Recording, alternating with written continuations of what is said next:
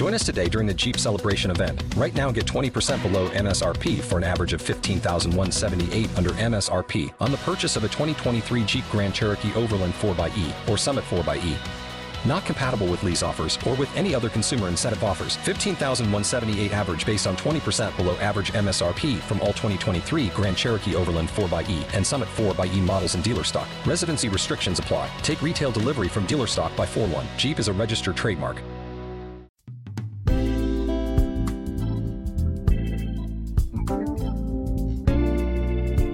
Hey there, welcome to the Friday edition of Following the Truth. My name is Gary Zimak. Today is August the 12th. I'm so glad you could stop by. Is divorce permissible?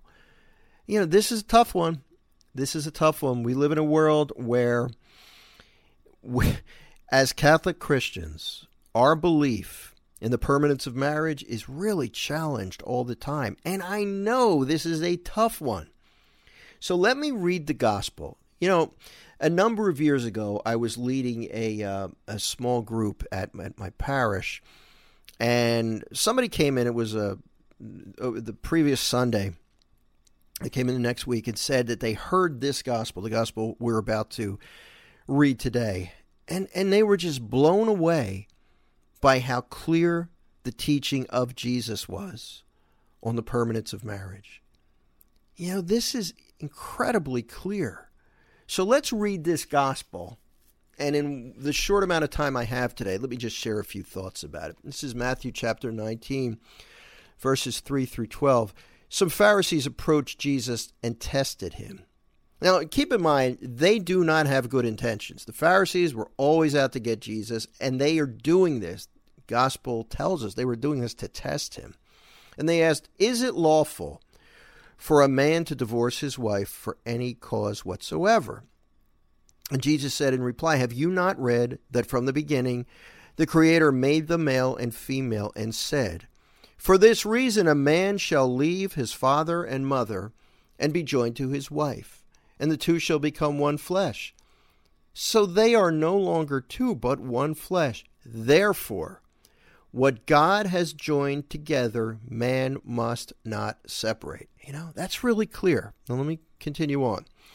Well, they said to him, Then why did Moses command that a man give the woman a bill of divorce and dismiss her?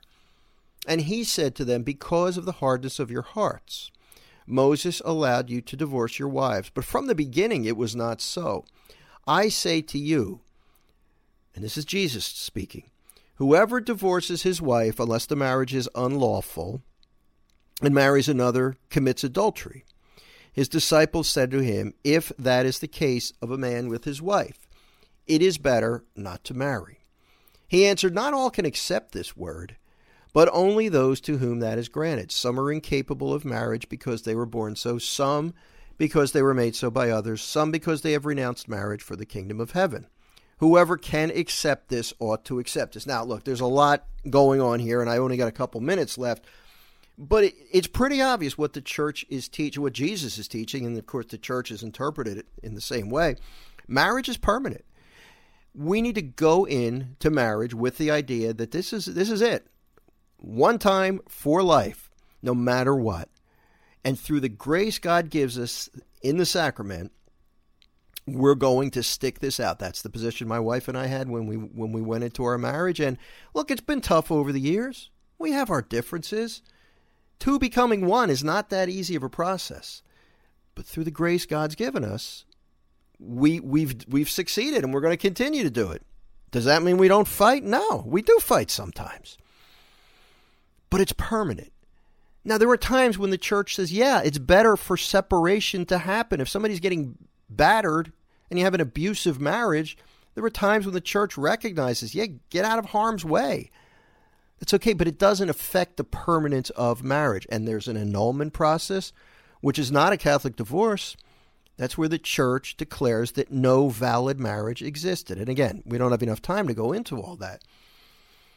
But marriage is permanent.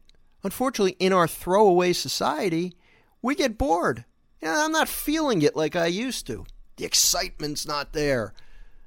I'm bored. I want to change. I want to get rid of my wife or my husband and move on so that I can get more pleasure. It's a pretty selfish outlook, but we see a lot of that. So, if nothing else, just remember this gospel marriage is permanent.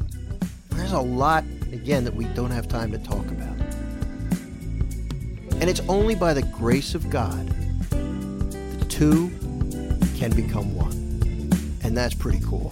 At least I think so. Hey, I hope you have a fantastic weekend, and I look forward to joining you next week on Following the Truth. Bye bye now.